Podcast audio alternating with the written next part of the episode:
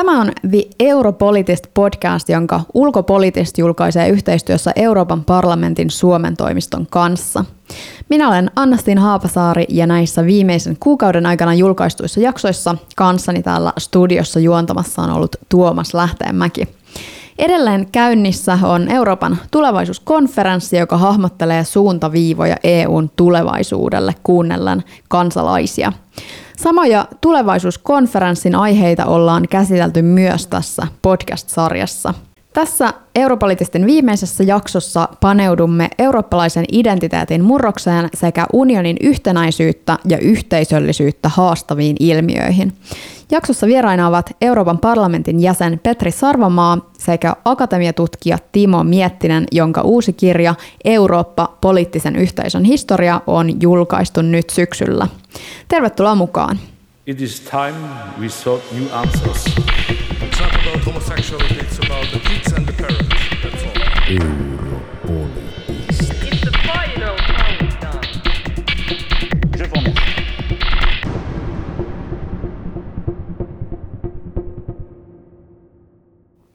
Niin, siis keskitytään tässä jaksossa siis siihen, että miltä haluamme eurooppalaisuuden tulevaisuudessa näyttävän ja kuinka vältämme niin sanotusti unionin vision katoamisen.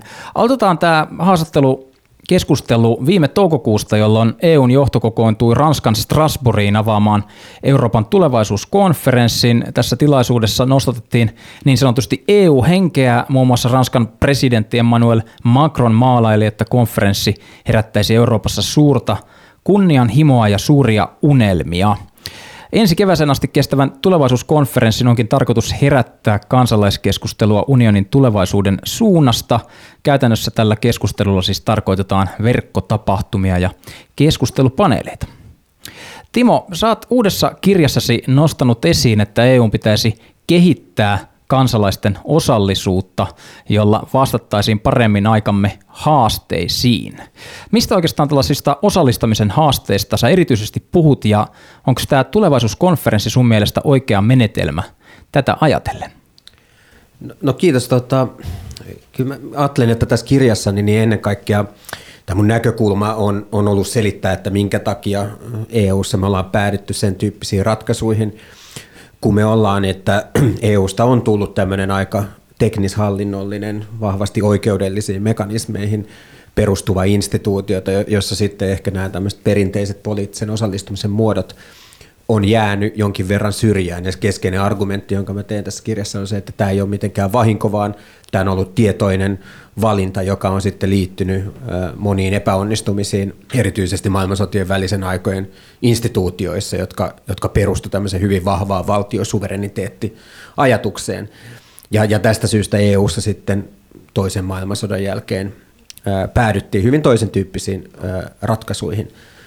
Ja, ja sen takia mä ehkä ajattelen, että nämä niin demokratia- ja osallistumiskysymykset, niin ne ei ehkä ratkee kovin helposti tämän tyyppisillä aloitteilla, vaan ne ehkä vaatisi niin kuin ihan syvemmälle menevää pohdintaa EUn rakenteista ja, ja ylipäätänsä niin kuin EUn luonteista poliittisena instituutiona, mutta että tämä kysymys ei missään tapauksessa ole, ole väärä tai, tai huonosti asetettu, vaan, vaan, vaan hyvinkin olennainen. Ja, ja kai se liittyy siihen, että jos me ajatellaan, että kuitenkin poliittinen oikeutus ja poliittinen valta se jollain tavalla pitäisi perustua sellaiseen asiaan kuin kansa, niin, niin mitä se tarkoittaa EUn, EUn kontekstissa, niin nämä, on, nämä on varmasti sellaisia kysymyksiä, joita voitaisiin avata paremmin. Ää, ja, ja yksi tapa, jolla mä kirjassa sitten ihan niin kuin lähestyn, lähestyn tätä, niin on, on se, että, että meillä on ehkä kuitenkin sen tyyppisiä ongelmia edessämme, joita ei pystytä ratkaisemaan sen tyyppisillä perinteisillä poliittisen osallistumisen muodoilla, jotka on rajautunut kansallisvaltioihin. Näin oli vielä 1900-luvun suurten ongelmien, kuten sosiaalipoliittisten kysymysten kohdalla, mutta ilmastonmuutos ja, ja globaalit pandemiat esimerkkinä on sen tyyppisiä ongelmia, joita ei pystytä yksinkertaisesti ratkaisemaan kansallisvaltion ja tämmöisen mm. niin rajatun poliittisen yhteisön puitteissa. Ja tämä on ehkä niin kuin se tulokulma, josta mä lähtisin ajattelemaan myös, myös niin kuin EU-kaltaisten instituutioiden oikeutusta. Kyllä vaan. Petri, saat Euroopan parlamentin jäsen. Mitä ajatuksia tämä Timon näkökulma näin ensinnäkin herättää sussa?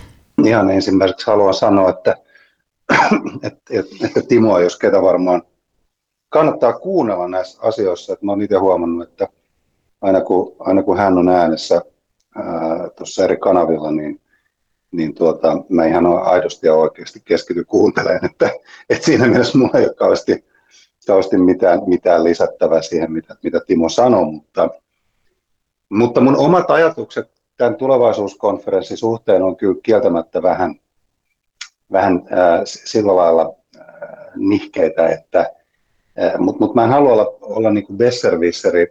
Tämä on äärimmäisen vaikea haaste. Ja tätähän on, mä oon nyt ollut kohta kymmenen vuotta meppinä ja mut on kysytty varmasti siis kymmeniä, ellei, ellei niin kuin toista sataa kertaa, että miten, siis ihan mediasti pelkästään, että, että miten tästä EUsta voitaisiin saada kiinnostavampi kansalaisille. Ja, ja mä oon sitä toki paljon pohtinut, mutta kun se ei ole niin kuin oman työn tekemisessä sillä lailla ihan keskiössä, niin, niin, niin se aina jää, se, se, se todellinen pohtiminen. Että, että joskus mä oon niin miettinyt, että jos, jos mun vastuullani olisi, mulle annettaisiin kohtuullisen iso budjetti ja, ja vastuu siitä, että, että, että mä niin kuin oikeasti voisin kehittää jollakin osa-alueella tämmöistä projektia, jossa, jossa tätä viedään niin kuin kansalaisille, tätä EUta, niin, niin tota, niin mitä mä oikein tekisin. Ja kyllähän tässä siis ehdottomasti suuri haaste on nyt tässä tulevaisuuskonferenssissakin se, että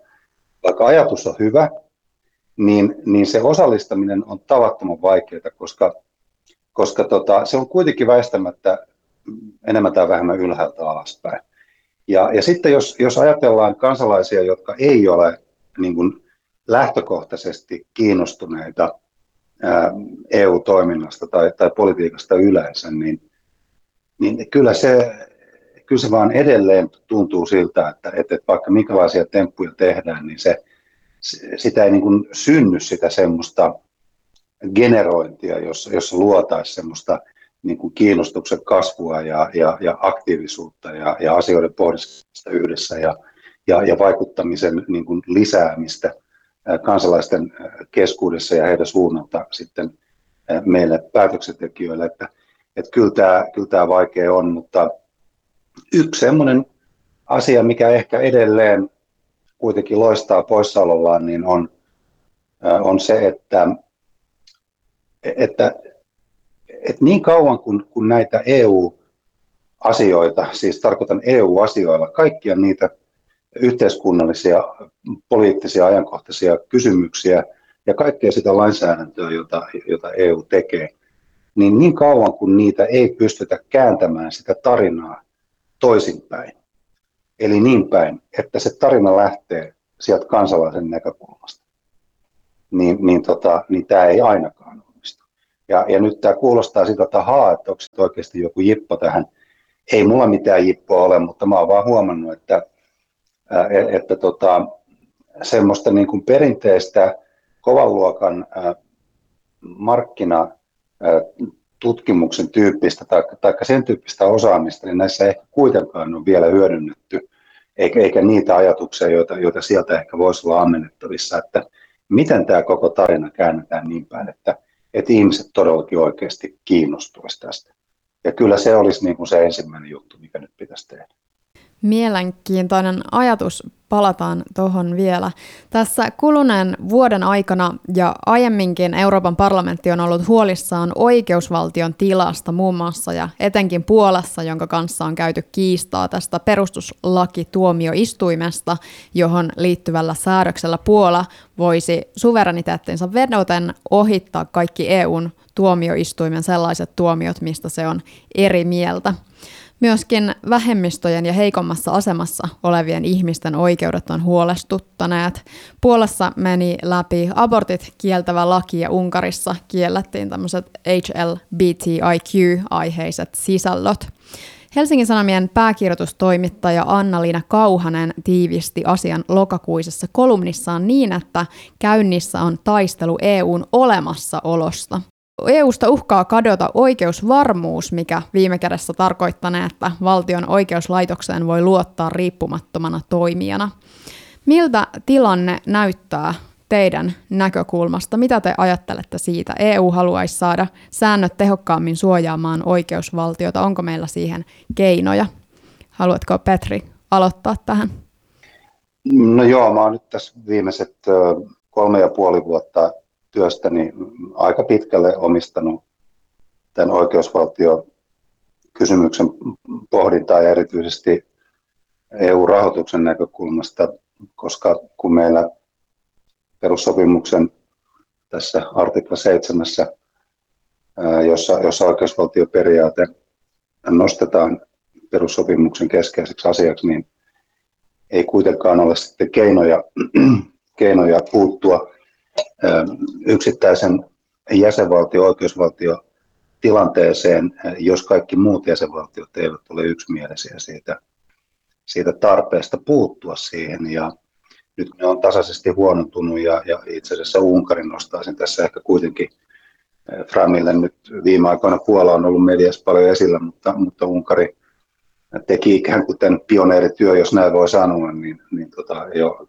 kymmenen vuotta sitten alkaen ja, ja tota, siellä tämä oikeusvaltioperiaatteen heikentäminen on ollut aika systemaattista ja, ja, ja tota, kun EUlla ei ollut keinoja sitten puuttua siihen, koska artikla 7 oli käytännössä kuollut kirjain, Puola tuli aina Unkarin apuun ja Unkari Puolan apuun, niin, niin se ruvettiin 2018 komissioesityksellä rakentamaan EUn asetusta, lainsäädäntöä, joka, joka voisi sitten pidättää jäsenvaltiolta EU-rahaa, jos komissio toteaa, että oikeusvaltioperiaatetta on heikennetty. Ja olin tässä parlamentin toinen pääneuvottelija, käytännössä aika pitkälle vedin neuvottelut ja parlamentin puolesta, ja Saksan kanssa sitten saatiin tästä lakiaikaan, kun Saksa oli puheenjohtaja neuvostossa. Et kyllä mä olen tätä niin kuin paljon tässä joutunut nyt pohtimaan ja, ja, ja katsomaan, mutta mitä enemmän tätä tätä niin kuin kääntää ja vääntää, niin sitä, sitä herkemmin menee yöunet, koska, koska tämä, tämä menee niin syvälle valtion poliittiseen tilanteeseen ja, ja sitten sitä kautta niin kuin lukemattomiin taustatekijöihin, että miksi jäsenvaltiossa on tultu tilanteeseen, jossa, jossa kansa äänestää valtaan porukan, joka haluaa tehdä näitä muutoksia lainsäädäntöön näillä tavoin. Ja sehän se on se todellinen kysymys. Ja siitä päästään ehkä sitten jonkinlaiseen pieneen osavastaukseen tuohon sun kysymykseen. Eli, eli EUn mahdollisuudet unionina on väistämättä jo lähtökohtaisesti sillä tavalla rajatut, että jos jäsenvaltio sisällä ei poliittinen kehitys ja se tilanne kansalaisyhteiskunnassa ja sitten äm, ihan, ihan siis va- valtaa pitävien osalta niin kuin ole enää sellainen, että se kestää, kestää näitä oikeusvaltiorakenteita, niin, niin sitten me ollaan tosi lirissä ja me ollaan todella syvällä suossa nyt, niin Unkarin kuin Puolankin kanssa. Tähän ei ole odotettavissa mitään nopeaa ratkaisua. Ää, toki en halua vähätellä tätä asetusta, joka, joka me neuvoteltiin ja saatiin voimaan tämän vuoden alusta, päinvastoin se on paljon enemmän kuin mitä kukaan olisi vielä ihan muutama vuosi sitten uskonut, että unioni saa koskaan aikaiseksi. Mutta, mutta tässäkin näkyy niin kuin nämä ongelmat koko ajan. Saksa on hyvin keskeisessä roolissa tässä keskellä Eurooppaa, tietysti suurimpana jäsenvaltiona. Historiallisista syistä se, se istuu aidalla ja se yrittää, ja eritoten Merkelin aikana, joka, jonka koko poliittinen tämä huippukarrieri rakentui nimenomaan – yhden sanan varaa, ja se oli kompromissi. Siis Merkel osasi tehdä kompromisseja 16 vuotta. Mutta nyt se näkyy tässä, että et, et, et kyllä mä oon niinku rohkeasti jo tässä Chamberlain-kortin esiin ja, ja sanonut, että, että jos nyt ei pystytä ää, ää, niin kuin luopumaan tällaisesta myönnytyspolitiikasta Euroopassa, niin, niin me, me rakennetaan samalla tavalla, ei välttämättä samanlaista tulevaisuutta eikä katastrofia kuin rakennettiin 30-luvulla, mutta, mutta, mutta vähän niin kuin kuitenkin sitä muistuttavin keinoin tai, tai tyylillä mennään ja, ja se on tosi huolestuttavaa. Timo, miten sä vastaat tähän? Onko tässä kyseessä EU-järjestelmää ravisteleva muutos ja onko se, kuinka, kuinka jyrkästi sitä polarisaatiota tapahtuu ja näetkö sä, että tässä voisi olla jotenkin semmoinen leviävä trendi et, vai onko ne puolet jo jotenkin lähteneet repimään no, toisistaan irti?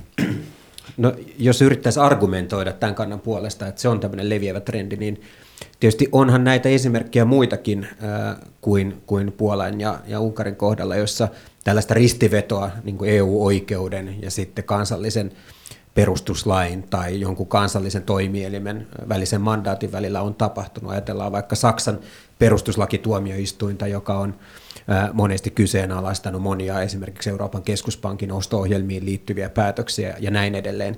Tietysti tämä Puolan ja Puolan tapaus on kuitenkin jonkin verran erityyppinen ja siinä on niin kuin eri, erilaiset ongelmat kyseessä ja, ja se liittyy tämmöisen niin kuin sen maan hyvin pitkään ää, niin kuin demokratiaperinteeseen, jossa tämmöinen niin kuin oikeuslaitosta vastaan on, on kohdistettu paljon kritiikkiä siitä, että se on karannut parlamentaarisesta ohjauksesta ja monet näistä Puolan toimista voidaan selittää sillä logiikalla, että siinä yritetään ikään kuin vahvistaa tätä sidettä parlamentin ja oikeusvaltion välillä. Ja tämä on tietysti sitten niin kuin vastakkainajatus monille meidän liberaalidemokraattisen perinteen vallanjaon jaon ajatukselle.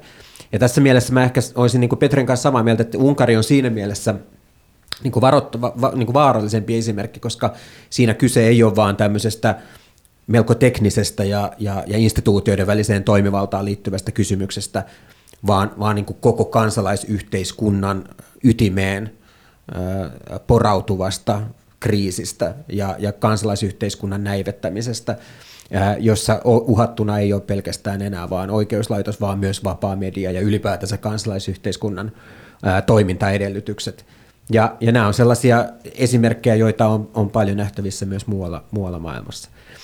Joten, joten tämä on ehkä niin kuin, tietyllä tavalla niin kuin voisi sanoa, että, että tämmöinen niin kuin oikeus, oikeusjärjestelmään ja eri instituutioiden väliseen toimivaltaan liittyvät kiistat, ne on tietyllä tavalla arkipäiväisiä. Ja, ja ihan tämä Puolan viimeaikainen kiista, niin se on mun nähdäkseni se on, totta kai se on merkittävä, mutta se, se on vielä tällä hetkellä aika rajoittunut ja siinä on niin kuin, ähm, tilannetta voi vielä lukea monella tavalla, mutta että se, se, mitä sitten tapahtuu Unkarissa ja varsinkin sitten EUn, EUn lähialueilla, niin se on ehkä se, se kehitys, josta meidän, meidän pitäisi todella olla huolissaan. Amerikkalainen historioitsija ja toimittaja Anna Applebaum kutsui Unkaria vuosi sitten Euroopan ensimmäiseksi diktatuuriksi. Mitä, mitä EU voi tälle laajemmalle kehitykselle? Saattaako EU päästää näistä maista lopulta irti sitten? No tietysti paljon, paljon niin kuin riippuu näistä maista itsestään ja, ja, ja niin kuin Petri vähän tuossa jo omassa puheenvuorosta viittasi, niin kyllä se, se on niin, että kun näitä mekanismeja suunniteltiin, varsinkin 90-luvun alussa ja sitten osana näitä myöhempiä perussopimusuudistuksia, niin eihän ihan tämän tyyppisiin tilanteisiin varauduttu. Eli, eli silloin kun maa on vielä pyrkimässä EU-jäseneksi, niin unionilla on aika paljonkin keinoja ja, ja suostutteluvaltaa ohjata maata oikeaan suuntaan, mutta kun maa on jäsen, niin, nämä, niin kuin varsinkin nämä kovimmat keinot on sitten aikamoisen lukon takana.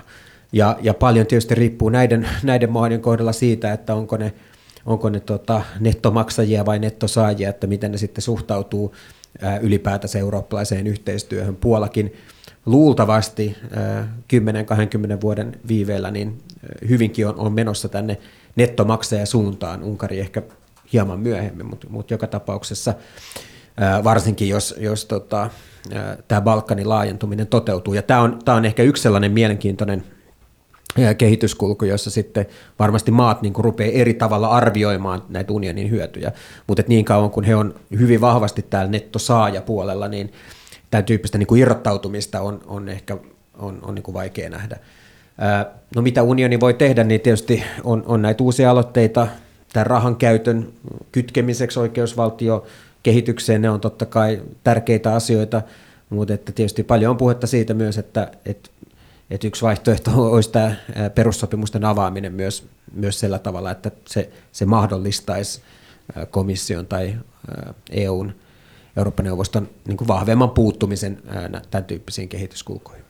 Puolahan on tähän mennessä ollut suuri nettosaaja kuitenkin hmm. EUn alueella, niin se herättää toki semmoisen kysymyksen, että mitä, mikä järki tässä on, tai ajatteleeko se, että EUta voi sillä lailla venyttää ja se joustaa kyllä, että voidaan niin kuin pysyä siellä EUssa, mutta omilla ehdoilla. tuohon pyytäisin kommenttia.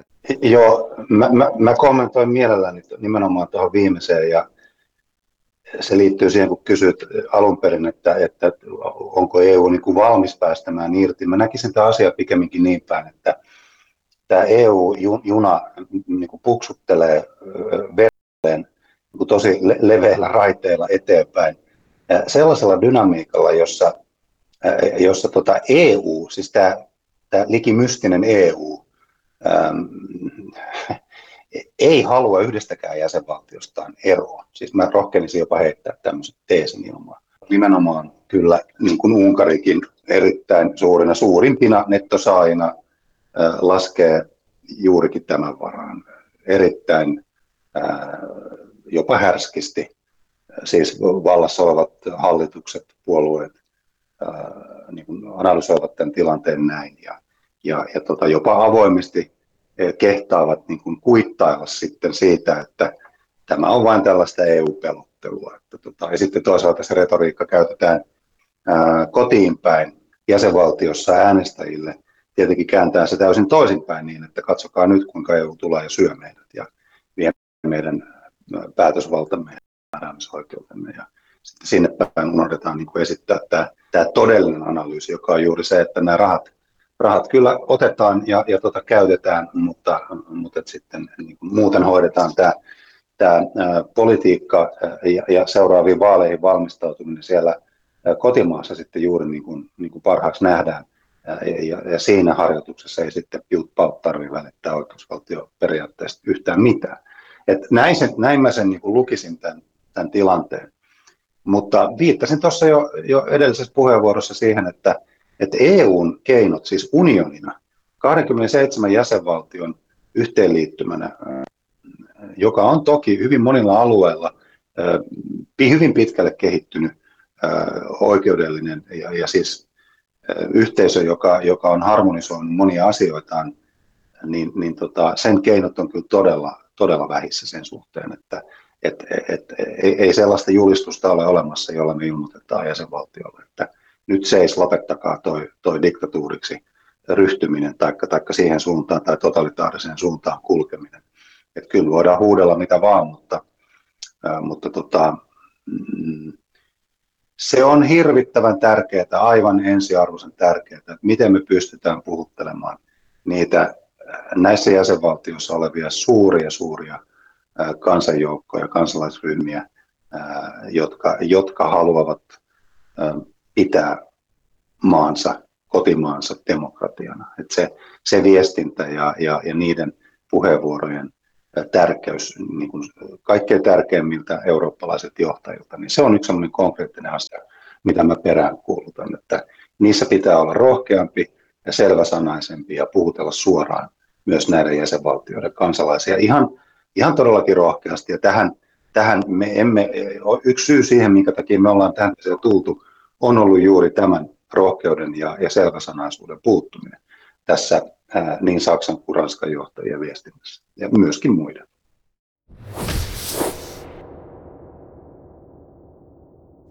No voiko sanoa, että EUn integraatiokehitys ei enää kiinnosta jäsenmaita tai että se on täysin pysähtynyt vai tapahtuuko se sitten jossain muualla se lähentyminen?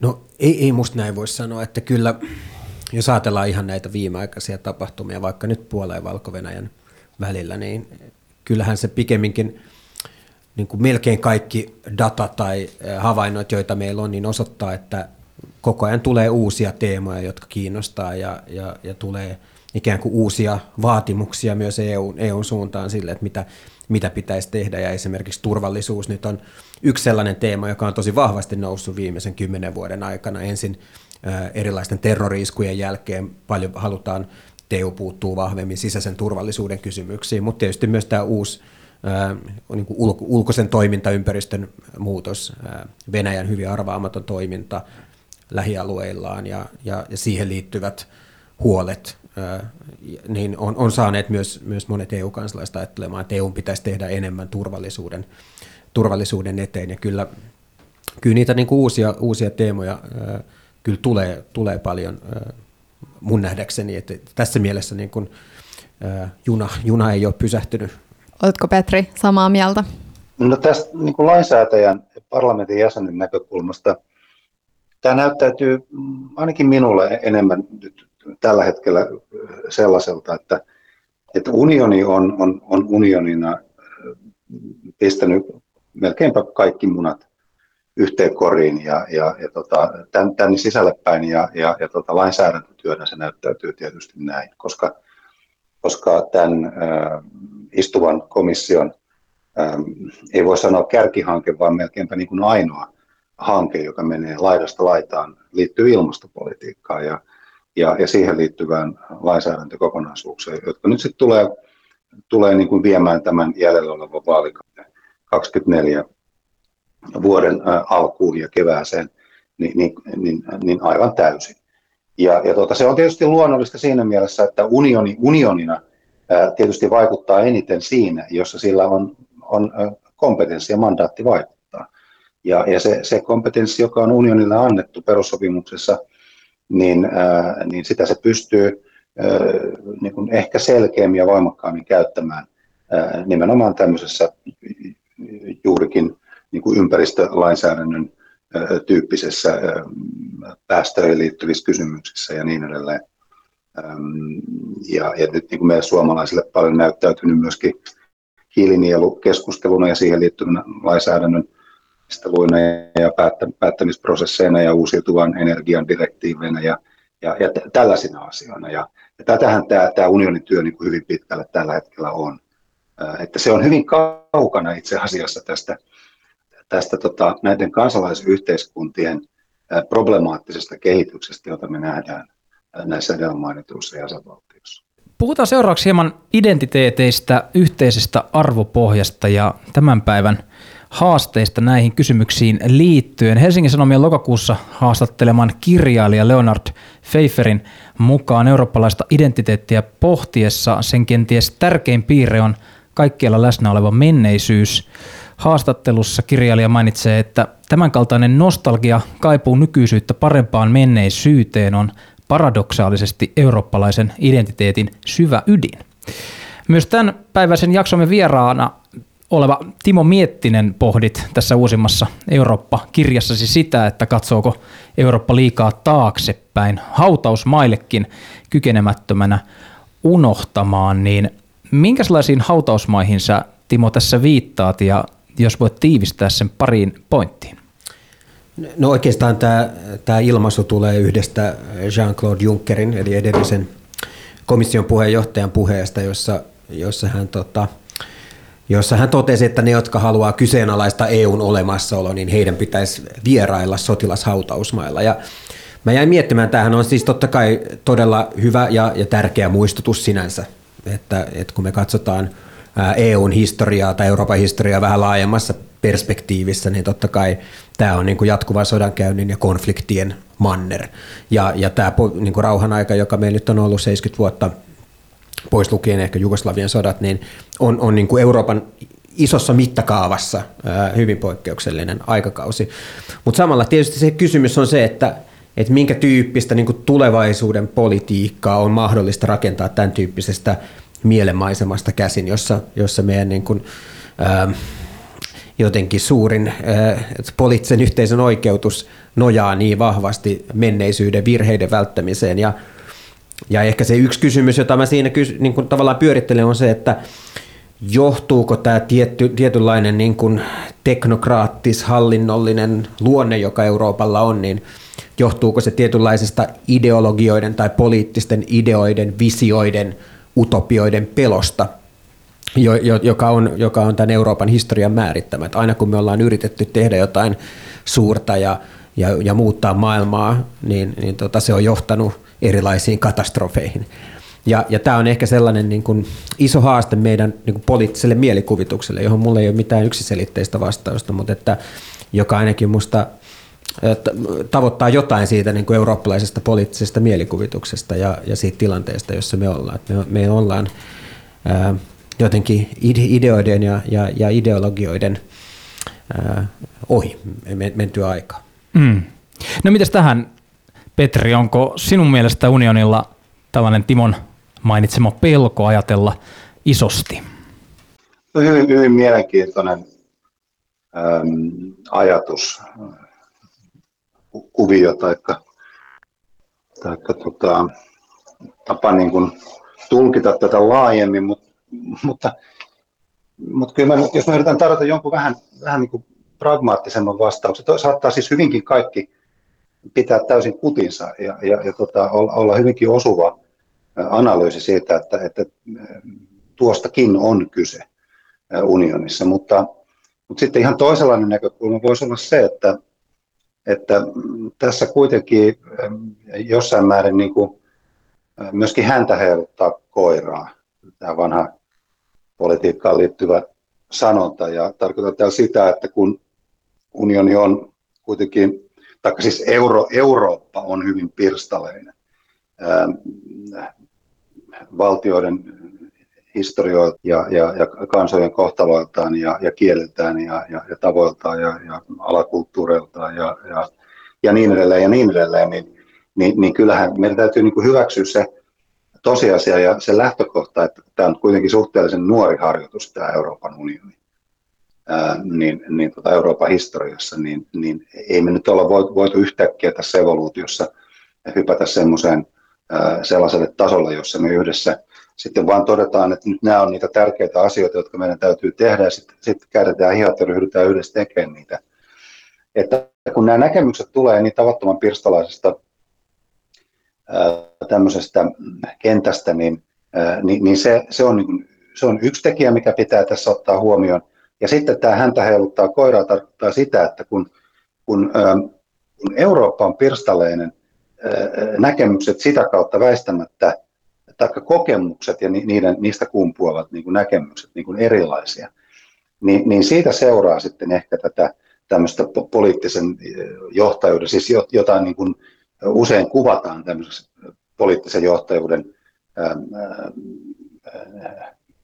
niin kuin olemattomuudeksi, että missä on se eurooppalainen poliittinen johtajuus. Sitten aina, aina nostalgisesti muistellaan Koolia ja, ja tota Mitterrandia, mutta, mutta se on vähän puutteellinen vertaus sen takia palata sinne, sinne 80-90-luvulle, koska silloin, tai 80-luvulle ennen kaikkea, koska silloin Eurooppa oli joka tapauksessa historiallisessa käännekohdassa ja, ja, ja silloin, silloin näille, näille veijareille tarjoutui niin kuin aivan ainutlaatuinen paikka ja tilaisuus historiassa.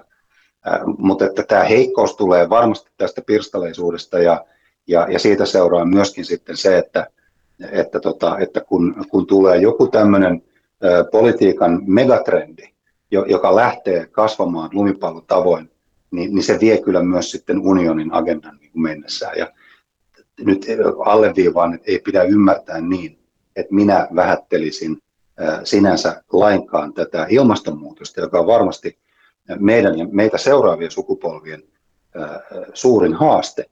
Mutta mä nyt yritän puhua tässä niin kuin politiikan analyysiä, ja, ja, ja tämä pitää ymmärtää siis sellaisena. Eli, Eli se, että miten, miten nyt EU menee, menee niin kuin tällä käytännön tasolla, niin, niin kyllä, kyllä, kyllä minusta tuntuu, että ei, ei tässä niin kuin, ollaan ihan yhtä hukassa sen kanssa, että miten nähdään metsäpuilta ja, ja, ja mitkä on niin kuin ne asiat, joita, joita me kyettäisiin ratkomaan unionina lainsäädännöllä nimenomaan. Europolitist tuota tästä menneisyydestä kumpuavan identiteetin tarinaa, kun ajatellaan, ja tätä äskeistä keskustelua tästä niin suuresti ajattelemisesta, niin sitä ajatellen, niin Euroopan unioni on tällä hetkellä ennennäkemättömien muutosten ja megatrendien edessä. Yksi näistä toki, niin kuin Petri äsken nostit esiin, on myöskin ilmastonmuutos, jonka on tutkitusti aiheuttavan tai siis todettu aiheuttavan laaja-alaisia yhteiskunnallisia shokkeja, jotka sitten haastavat EU-maiden kykyä pitää kiinni yhteisistä arvoista maailman muutoksen keskellä. No, The Ulkopoliittistin vieraskynän oikeistoradikalismin noususta esseen kirjoittanut Riku Lööf nosti esiin, että yhteiskunnan rakenteita järisyttävät kriisit mahdollistavat sen kaikkein vankimpien itsestäänselvyyksien kyseenalaistamisen. Ja tässä esseessä Lööf peräänkuuluttaa vielä, että kohtaamassamme risteyskohdassa poliittiset kamppailumme ratkaisevat, siirrymmekö kohti autoritäärisempää vai demokraattisempaa yhteiskuntaa. Tähän jakson loppuun muutaman kysymyksen verran siis maalaillaan tulevaisuuden visioita ja molemmat teistä vieraamme saatte tiiviin parin minuutin puheenvuoron. Vastaamme siis seuraavaan kysymykseen ensin. Mitä Euroopan unionin pitäisi tehdä mielestänne enemmän, jotta se ottaisi näkyvämmin johtajuutta eurooppalaisten arvojen ja perusoikeuksien puolustamisessa seuraavan vuosikymmenen aikana? Ja Timo, jos haluat tästä aloittaa. No kyllä mä ajattelen, että se ensimmäinen jotenkin ajatus liittyy siihen, että meidän näkökulma on, on kuitenkin Eurooppa-keskustelussa ollut aika tämmöinen niin kuin Euroopan sisäinen. Ja, ja Suomessakin, kun seuraa keskustelua, niin me ollaan aika huolissaan, tai ne asiat, jotka on tässä agendalla, niin liittyy aika vahvasti esimerkiksi unionin sisäisiin tulonsiirtoihin ja tämän tyyppisiin kysymyksiin. Ja musta tuntuu, että me ei aina välillä niin kuin huomata sitä isoa geopoliittista muutosta, jonka edessä myös Eurooppa on. Että me, me, me joudutaan niin kuin puolustamaan meidän arvoja, ää, käytäntöjä, normeja, ää, ei ainoastaan sisä, meidän niin kuin Euroopan talousalueen sisällä, vaan, vaan ennen kaikkea suhteessa meidän merkittäviin taloudellisiin kilpailijoihin, jotka ajattelee monesta asiasta hyvin erityyppisesti kuin me mitä tulee markkinoiden toimintaan, mitä tulee esimerkiksi kuluttajan suojaan tai, tai datasuojaan ja tämän tyyppisiin kysymyksiin. Joten ehkä tämän jollain tavalla tämän niin kuin Euroopan ulkopuolisen todellisuuden huomioon ottaminen on varmasti se ensimmäinen kysymys, jota mä ottaisin, ottaisin huomioon. No sitten tietysti ilmastonmuutos, se on, se on kaksi, no, nostaisin kaksi, kaksi tekijää. Totta kai niin kuin EU pitää olla ilmasto lainsäädännössään kunnianhimoinen ja, ja ehkä erityistä painoarvoa laittaisi vielä tämän niin kuin päästökaupan laajentamisen, josta nyt puhutaan, niin sen lisäksi siihen, että komission omien arvioiden sekä riippumattomien konsulttiyhtiöiden arvioiden mukaan me tarvitaan myös jonkinlainen lisäpanostus julkisiin investointeihin. Ja, ja se, että mistä tämä, mistä tämä panostus niin kuin vihreään teknologiaan tulee, se on niin kuin täysin, täysin avainkysymys seuraavan kymmenen vuoden aikana. Ja se on pakko jostain löytyä. Mutta sitten tietysti niin kuin nämä, nämä globaalit mekanismit ilmastopakolaisuuden suhteen, nämä, nämä on hyvin vaikeita kysymyksiä, mutta että se askel tietysti, joka pitää ottaa, on se, että jollain tavalla näitä pakolaissopimuksia on jossain vaiheessa uudistettava tavalla, joka, joka sitten ottaa paremmin huomioon myös tämän, tämän tyyppiset ilmiöt, jotka ei, jotka ei liity vain henkilökohtaiseen vainoon, vaan, vaan tämmöisiin niin kuin laaja-alaisiin muuttoliikkeisiin, jotka, jotka syntyy sen takia, että jotkut alueet muuttuu täysin elinkelvottomaksi, niin tämä on sellainen työ, jossa Euroopan pitää olla ehdottomasti mukana ja tässä nyt voisi mennä tietysti yksityiskohtiin, mutta nämä on ehkä ne laajat, laajat tota, kysymykset, joita tässä tulee mieleen. Mm. Mitäs Petri tähän ensimmäiseen kysymykseen, mitä Euroopan unionin pitäisi tehdä mielestäsi enemmän, jotta se ottaisi näkyvämmin johtajuutta eurooppalaisten arvojen ja perusoikeuksien puolustamisessa? No, jos me yritän jatkaa samalla linjalla, eli niin, että jätetään akateeminen pohdiskelu ehkä enemmän Timolle ja, ja mä sitten roiskasen tästä nyt pari semmoista pari, pari tuota pointtia, jotka, jotka mä näen ihan konkreettisina asioina, joissa, joissa tällä hetkellä pitää kantaa mun mielestä huolta siis juuri tästä kysymyksestä eli EUn johtajuuden puutteesta nyt näiden arvojen, nimenomaan eurooppalaisten arvojen ja perusoikeuksien puolustamisessa. Ja sitten kun sun kysymyksessä on vielä näin lyhyt aikajänne kuin vuosikymmen, niin, niin, niin aika rohkein mielin uskallan tässä nyt nostaa kaksi asiaa esiin. Ensimmäinen on se, että mutta siis tätä union huomio ei voi tehdä ilman jäsenvaltioiden halua ja suostumusta, mutta, äh, mutta tätä peräänkuuluttaa. Eli, eli unionin pitäisi pystyä äh, muodostamaan ulko- ja turvallisuuspoliittisesti äh, aivan selkeä yhtenäinen rintama, jäsenvaltioiden pitäisi pystyä, pystyä rohkeasti luovuttamaan ehkä jonkinlaisessa yhteistyössä, mutta niin, että aidosti luovutetaan myös tätä, tätä yhteistä päätösvaltaa unionille, ja, ja vain sitä kautta voidaan yhdessä puolustaa näitä arvoja ää, sitten ää, tämmöisissä, mä nyt sanon vähän vanhakantaisesti edelleen geopoliittisissa ää, haasteissa, että, että totta kai nyt päiväsana on hybridi, mutta hybridi on vaan, hybridi sodankäynti esimerkiksi on vain keino, ää, jolla niin kuin toteutuu sitten ihan perinteisiä ää, geopoliittisia pyrkimyksiä. Ja tämä on yksi sellainen asia, jossa, jossa unioni on, on, on tuota todella heikoilla jäällä tällä hetkellä. Ja jo pelkästään voimassa oleva perussopimuksen pohjalla, pohjalta se voisi, voisi ottaa enemmän ulko- ja turvallisuuspoliittista roolia ja johtajuutta. Ähm, esimerkiksi vaikkapa tämmöisissä humanitaarisissa tilanteissa, juuri tämä Afganistanin, äh, Kabulin äh, ja koko Afganistanin romahtaminen äh, viikossa tuossa loppukesästä oli hyvä esimerkki siitä, kuinka kuinka tämä tuli ikävällä tavalla esiin, tämä, tämä EU-johtajuuden puute. Ja EU-johtajuus siis nimenomaan EU, tarkoittaa EUn yhteistä päätöksentekokykyä tässä asiassa, näissä asioissa. No sitten toinen, tämä on vähän enemmän niin kuin heitän kysymyksen ilmaan, että jos katsotaan tällä hetkellä, että minkälaista, miten erilaista reagointia tämä COVID koronaviruspandemia on, on aiheuttanut EU-jäsenvaltioissa, niin, niin, niin siinä olisi kyllä muutaman, vähintään muutaman gradun paikka, ja ehkä Timo voisi voisi tuota pistää liikkeelle muutamia vähän isompiakin tutkimuksia siitä, että, että, että miten tänä päivänä ihan konkreettisesti niin on mahdollista, että unionin aivan ytimessä keskellä Eurooppaa oleva Itävalta reagoi tavalla, joka joka rupeaa nostamaan karvoja pystyy jo siis hyvin monissa muissakin kuin, kuin, kuin tässä ää, sekalaisessa seurakunnassa, jotka, jotka vastustaa ää, rokotteen ottamista kuka, kuka mistäkin syystä. Joku uskoo, että sinne on piilotettu joku siru ja joku toinen ihan vaan muuten vaan periaatteessa ja kolmas epäilee hallituksen salaliittoa ja, ja, ja neljäs sitten taudin iskemistä tai mitä vaan. Mutta kun tapa, jolla Itävalta toimii tässä, niin nimenomaan puuttuu jopa niin eurooppalaisiin arvoihin ja perusoikeuksiin tavalla, joka on nyt tabu.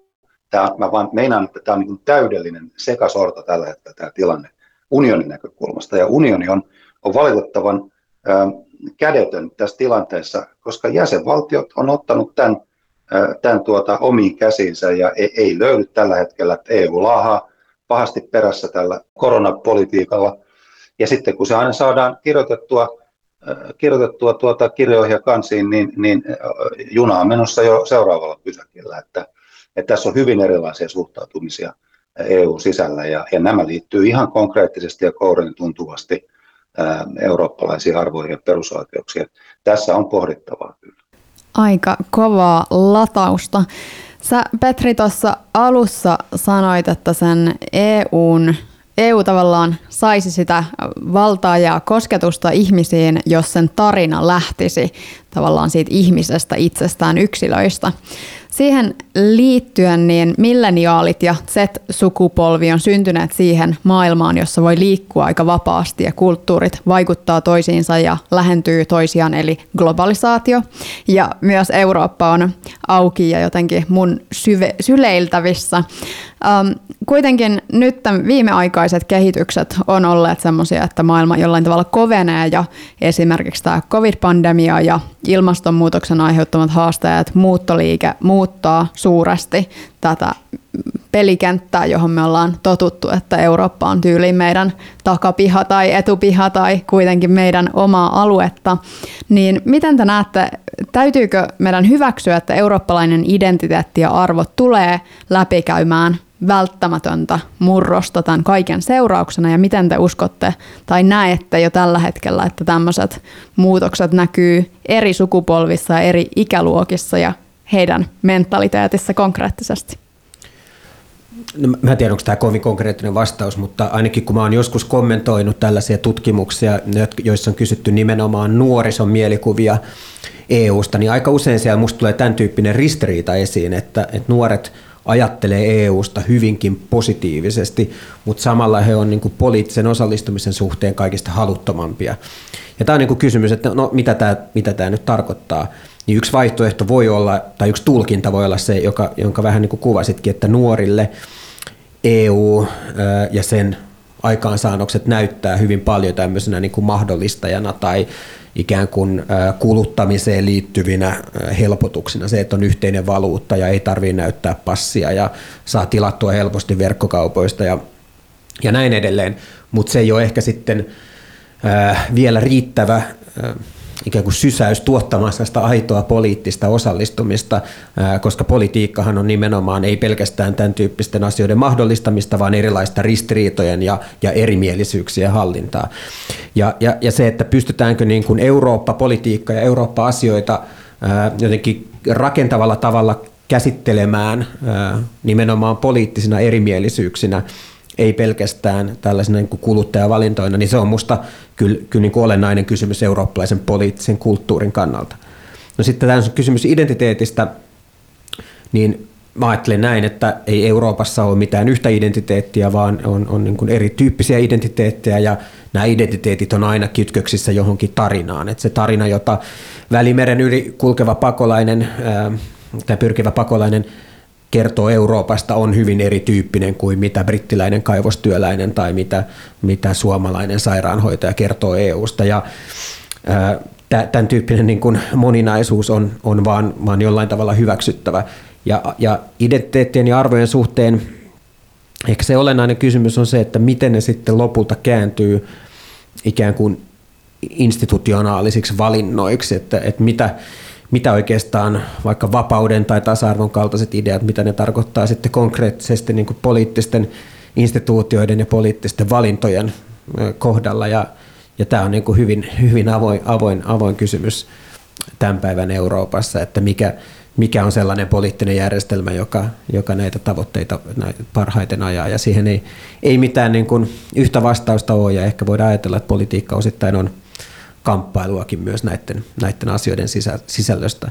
Mutta että mä ajattelen, että Euroopan, ikään kuin jos ajatellaan, että Eurooppa on, niin kuin tässä kirjassakin yritän esittää, että se on poliittinen yhteisö, niin, niin kyllä se olennaista on jotenkin se, se niin kuin, ää, tietty niin kuin erimielisyyden ja, ja, ja jonkinlaisen myös, myös vastakkainasettelun mm, hyväksyminen ää, osana tätä, tätä järjestelyä. Et jos me yritetään siivota se se pois ne erimielisyydet ja keskittyä vaan näihin ikään kuin hyviin asioihin ja markkinoida tätä tarinaa ää, pelkästään aikaansaannosten, tämmöisten niin kuin ristiriidattomien aikaansaannoksien kautta, niin, niin tota, se ei ehkä vielä, vielä ole omiaan luomaan sellaista aitoa eurooppalaista poliittista kulttuuria. Entäs Petri, näetkö sä, että eri ikäluokissa olisi erilaista liimaa, joka sitoo tätä EU-yhteisöä yhteen? Joo, nyt, nyt ollaan asia, asian ytimessä. Tuosta on hyvä ehkä ottaa kiinni, mitä Timo sanoi, herätti, herätti minussa ajatuksia, että, mm, että jos, jos pelkästään keskityttäisiin markkinoimaan näitä saavutuksia, niin, niin kyllähän siitä, kyllä se, niin kuin se pelikirja on, on, se on niin kuin aika äkkiä kuitenkin sillä käytetty, että, että mitenkään vähättelemättä saavutuksia, jotka on todella mittavia, mutta, mutta ne on ne on kuitenkin osittain myöskin sillä lailla abstrakteja, että ihmisten on vaikea ottaa niistä sitten juuri siihen, mihin viittasin alussa, että pitäisi saada se tarina, tarina niin kuin lähteen ihmisestä itsestään ja, ja se ei vaan lähde sitten, jos, jos tota me vaan listataan aina vaan uudestaan, että no hei, että, että Euroopassa on ollut rauha.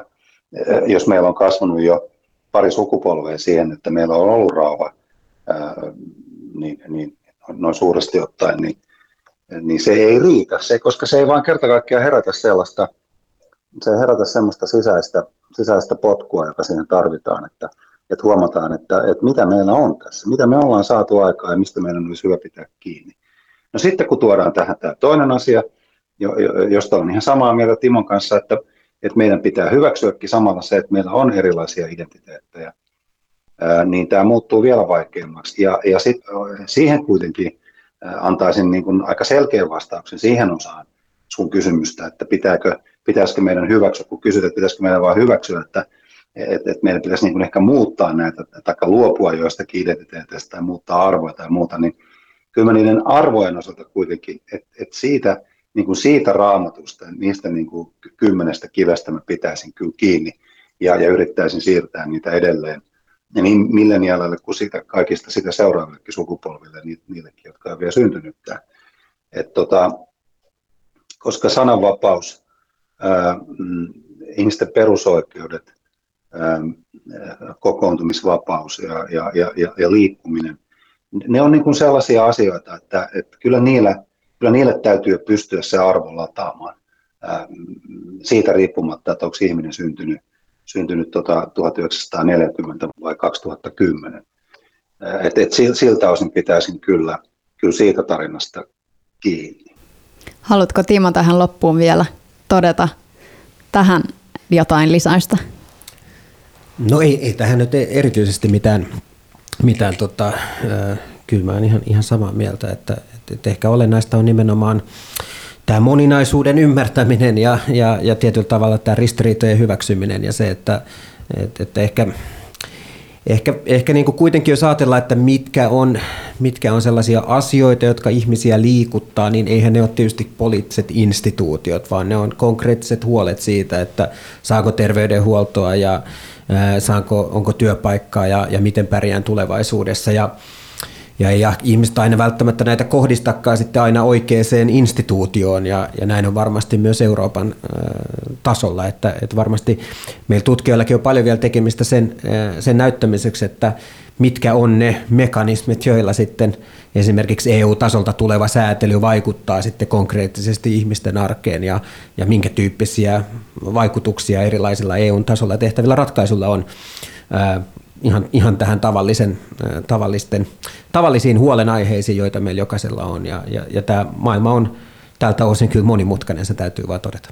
Niin, Euroopassa on ja EUn sisällä kuitenkin lienee paljon puolustettavaa, mutta myös kehitettävää ja loppujen lopuksi tullaan aina konkreettisten asioiden äärelle ja niihin, niihin muun muassa pääsee vaikuttamaan ja niitä omia toiveita ja, ja pelkoja ja konkreettisia kehitysehdotuksia voi myös heittää sinne Euroopan tulevaisuuskonferenssin nettialustalle. Tässä vaiheessa kiittäisin meidän, tai näin lopuksi kiittäisin meidän tämän viimeisen jakson vieraita, eli Euroopan parlamentin jäsen Petri Sarvamaa ja akatemiatutkija Timo Miettinen. Oikein paljon kiitoksia. Kiitos. Kiitos.